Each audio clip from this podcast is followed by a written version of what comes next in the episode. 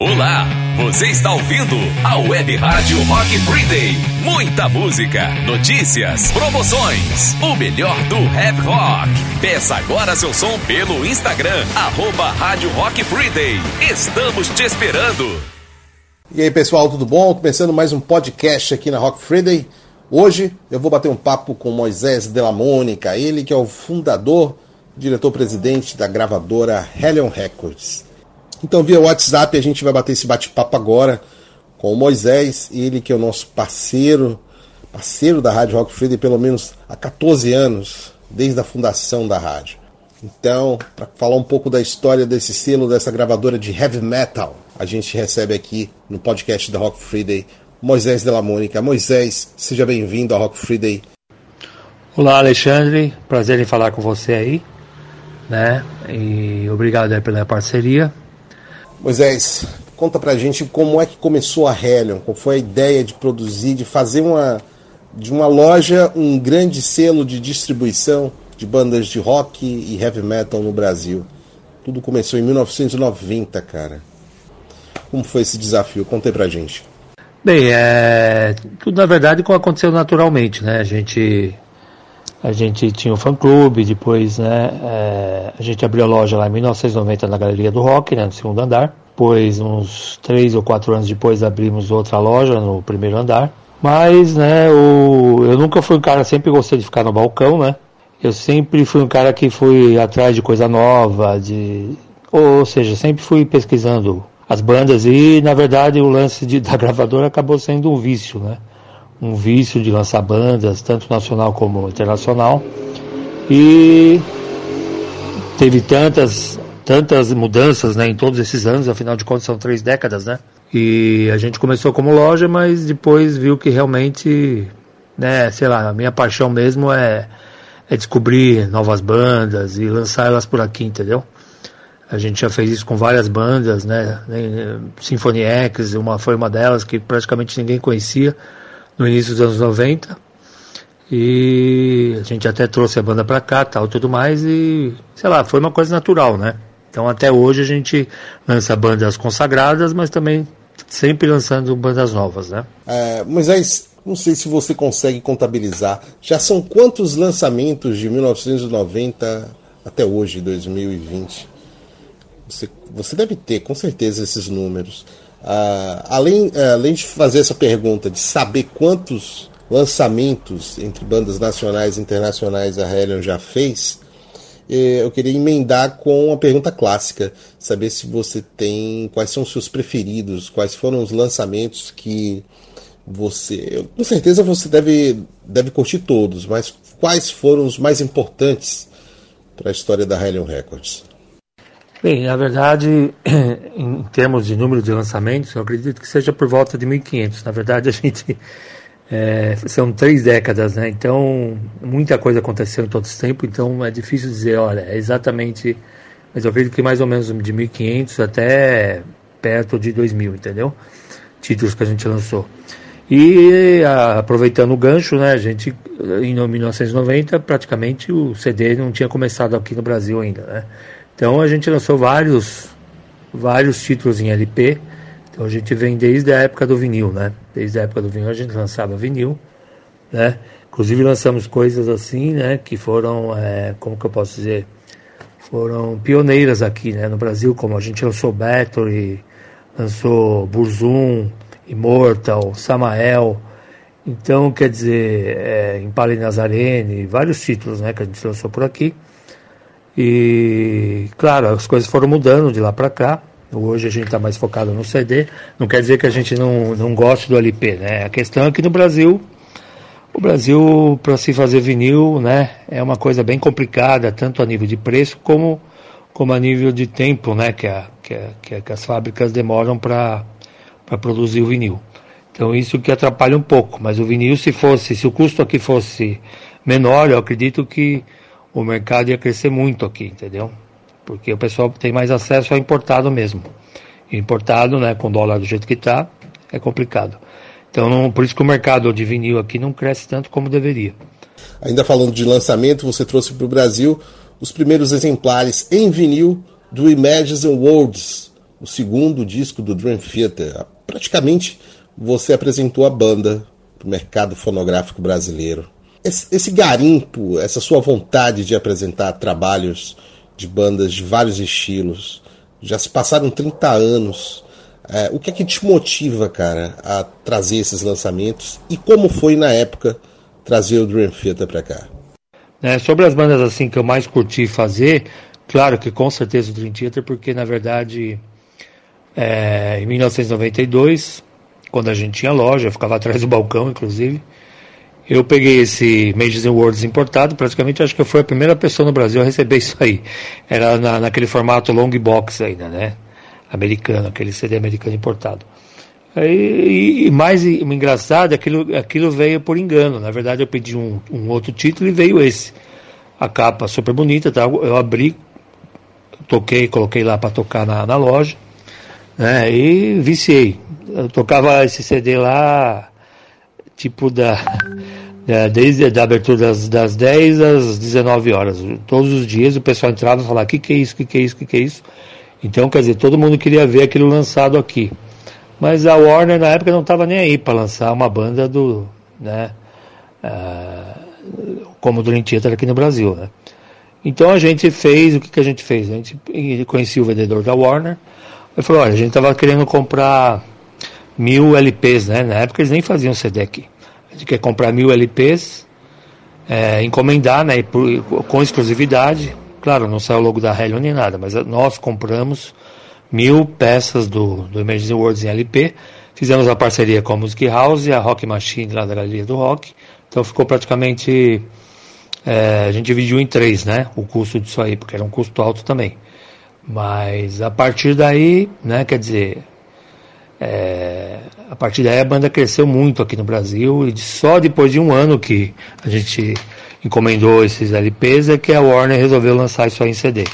Né? Então, Dirtita, claro, é uma das bandas especiais para mim por conta disso. Além delas, o Symphony X, principalmente o Five, que foi em 2000 quando a gente trouxe a banda para cá, quer dizer, a gente lançou o CD e trouxe a banda para cá. Então foi uma coisa especial. É, recentemente a gente né, fechou o contrato para lançar os LPs, os CDs e LPs do King Diamond vs Fate, que também para mim é muito especial, porque eu sempre curti, né? Inclusive, é, teve uma época que isso aí lá por, por volta de 1985, a gente chegou a fazer, a apresentar um vídeo do Merciful Fate no Carbono 14, que era um puta lugar legal aqui em São Paulo, de sábado que você ia lá, tinha show, tinha vídeo, era uma coisa surreal, assim, de, de legal, entendeu? E, então, para mim, esse lançamento do King Diamond foi também muito especial. Tem uma outra banda também que eu curto pra caramba, que é a Buffalo Summer, que é uma banda de classic rock do país de Gales, quer dizer, praticamente ninguém tá aí com o país de Gales, né? Ah, no Reino Unido, mas é uma puta banda legal, entendeu? Só que, infelizmente, tá numa gravadora pequena e né, não tem a, a exposição que merecia, né? Mas tem várias bandas, né? O Rival Sons também é outra banda que para mim foi especial. Quanto à motivação, a motivação é, é que eu curto mesmo, né? O que eu faço. Quer dizer, eu amo, na verdade, o que eu estou fazendo, entendeu? E para mim isso é um prazer. É um prazer você ver uma banda, né? Por exemplo, Lucifer, por exemplo, é uma banda também. É um belo exemplo que também eu curti muito, pra, muito em fazer. É, que praticamente ninguém conhecia por aqui.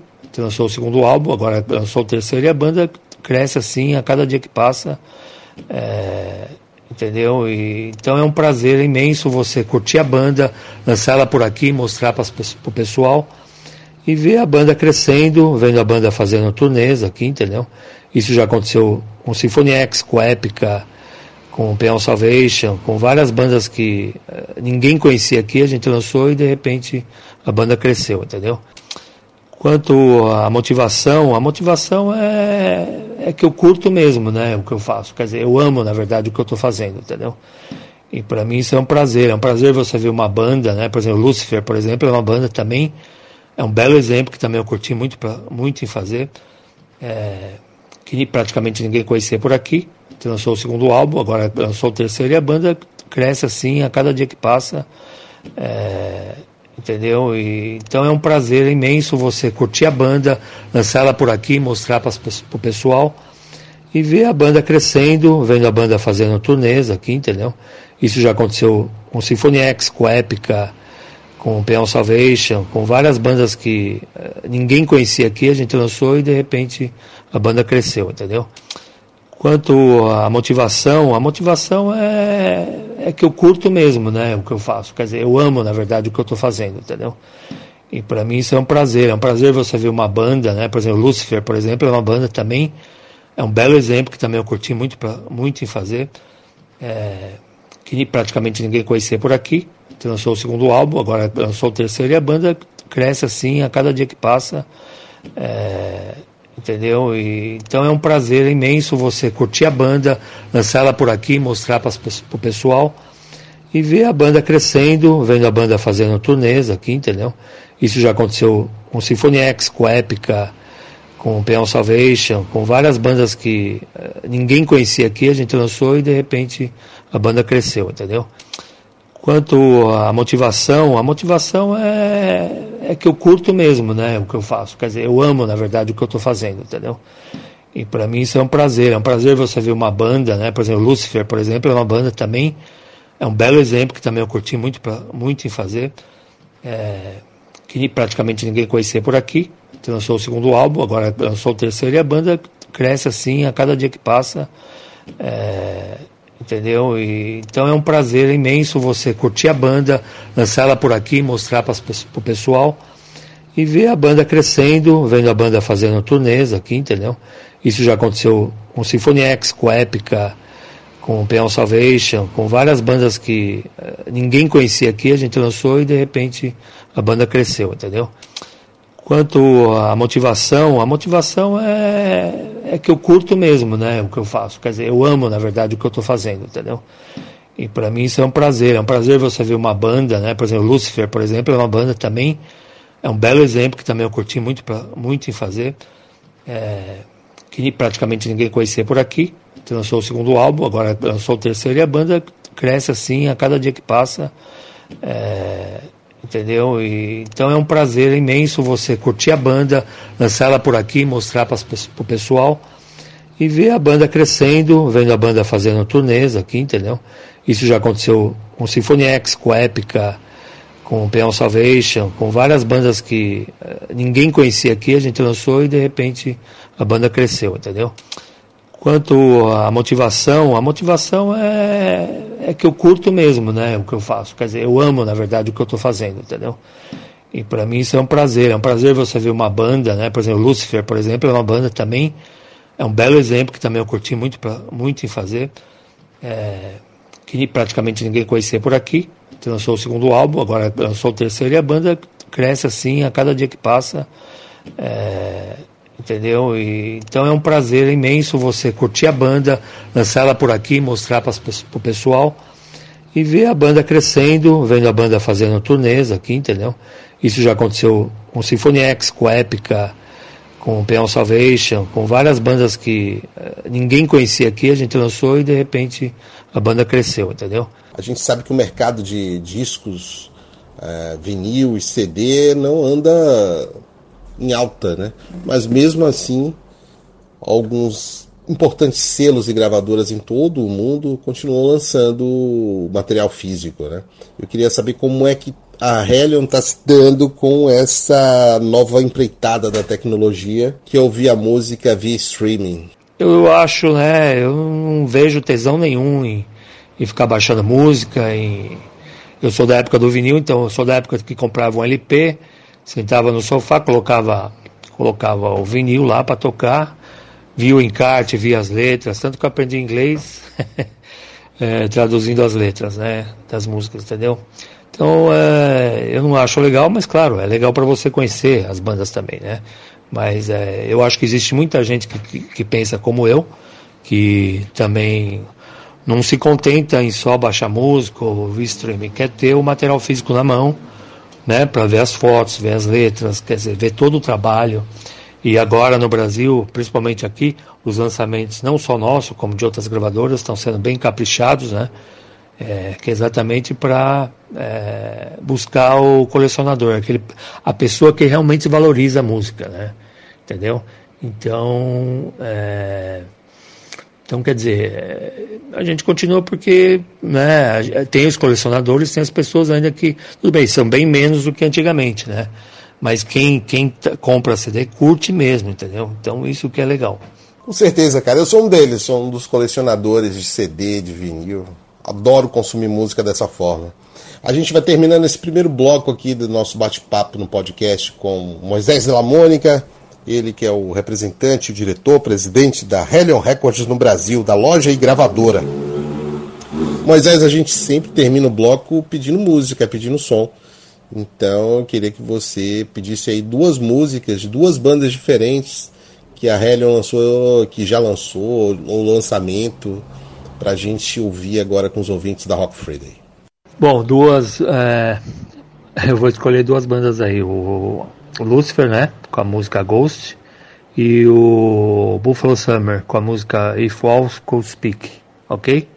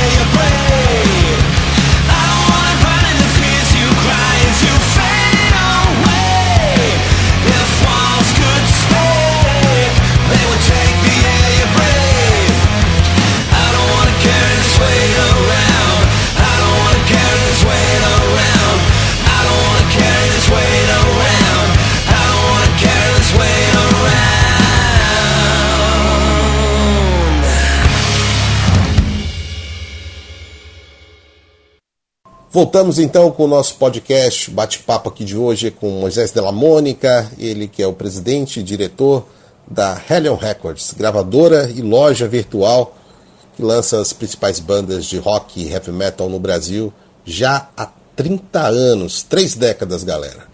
E entre essas bandas teve um lançamento também que eu acho que o Moisés esqueceu, enfim, são tantos lançamentos. Né?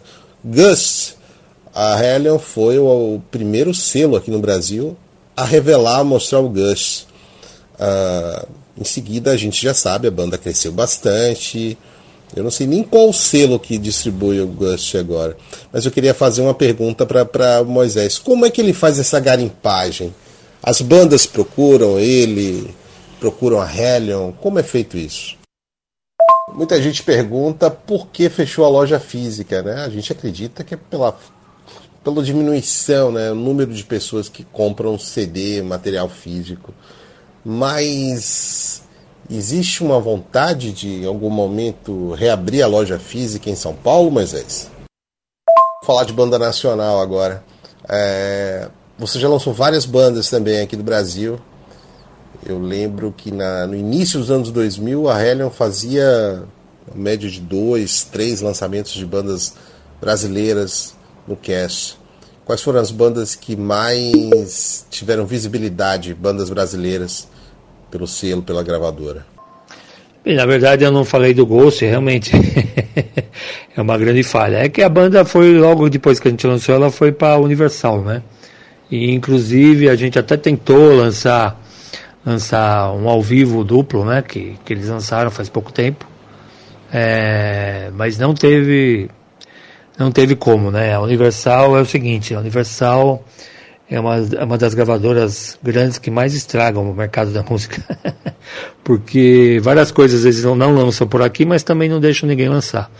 Então foi até foi legal por a gente ter lançado o primeiro álbum, mas né, uma frustração de não ter lançado os outros também, que alguns né, lançaram, tira, fizeram uma tiragem aqui, depois não, não fizeram a reposição. E esse ao vivo, por exemplo, duplo, é, acabou nem saindo para cá. Por aqui a gente tentou por um ano, tentou por um, um ano tentar lançar por aqui e não conseguiu, infelizmente. Agora, quanto à garimpagem, é, hum, algumas bandas até procuram a gente, mas na, na, maioria dos casos é a gente que vai atrás, né? A gente, a gente sempre fala pro pessoal, né? Que o pessoal fala que rock tá morto, né? Não é que tá morto, é você que é preguiçoso, fica sentado, você tem que ir atrás, né? Tem que procurar porque você vai encontrar muita coisa legal, entendeu? Moisés, e o futuro, cara? E o futuro? O que é que esperar do futuro da Helion? O que é que você planeja para os próximos 30 anos da Helion Records? Bem, sobre o futuro, acho que ninguém sabe como vai ser o futuro, né? Do jeito que está a situação aí, da pandemia, quer dizer, a gente, a gente vive um ponto de interrogação em tudo, né? E a gente procura viver um dia de cada vez, né? Uh, fazendo os nossos lançamentos, descobrindo bandas novas, né? Uh, fazendo um trabalho que a gente sempre fez nesses 30 anos, né? Esperamos que as pessoas que, que, que, que dão apoio, né, para a gente assim, que compram nossos produtos, que, que curtem o que a gente faz, que valorizem cada vez mais a música, né? Porque é uma das coisas mais, é, eu diria que, né, a música, eu, por exemplo, não, não fosse a música, eu não, consegui, não, não conseguiria viver sem a música. então, eu acho que pra, a gente espera que né, a música continue sendo valorizada, apesar de tudo que a gente está vivendo nos dias de hoje. Né? Meu querido, obrigado pela parceria de sempre, obrigado pela, pelo tempo de estar aqui falando com a gente nesse podcast, nesse programa da Rock Friday. Eu quero te dizer que a rádio está sempre aqui à disposição dos lançamentos, de todos, todos os trabalhos que a Helion vier a fazer e, obviamente, divulgar. Tá bom? Muito obrigado por esse bate-papo. O espaço está aberto aqui para sua despedida. Já despede e pede um som também para a gente fechar a nossa entrevista. Em breve, viu, galera? Vai voltar o podcast Helion Records aos sábados com os lançamentos da gravadora. Bem, eu gostaria de agradecer em meu nome da Ângela essa oportunidade de estar fazendo essa entrevista e desejar para você, Alexandre, a Rádio Rock Friday, né, muitos anos aí de, de vida é, nessa batalha nossa que é levar o melhor do rock de metal para todo mundo, tá? E para fechar o programa aí, uma sugestão seria a música The Portrait, do álbum do King Diamond, Fatal Portrait, ok? Que a gente acabou de lançar há pouco tempo atrás, tá? Um grande abraço a você e a todos os seus ouvintes.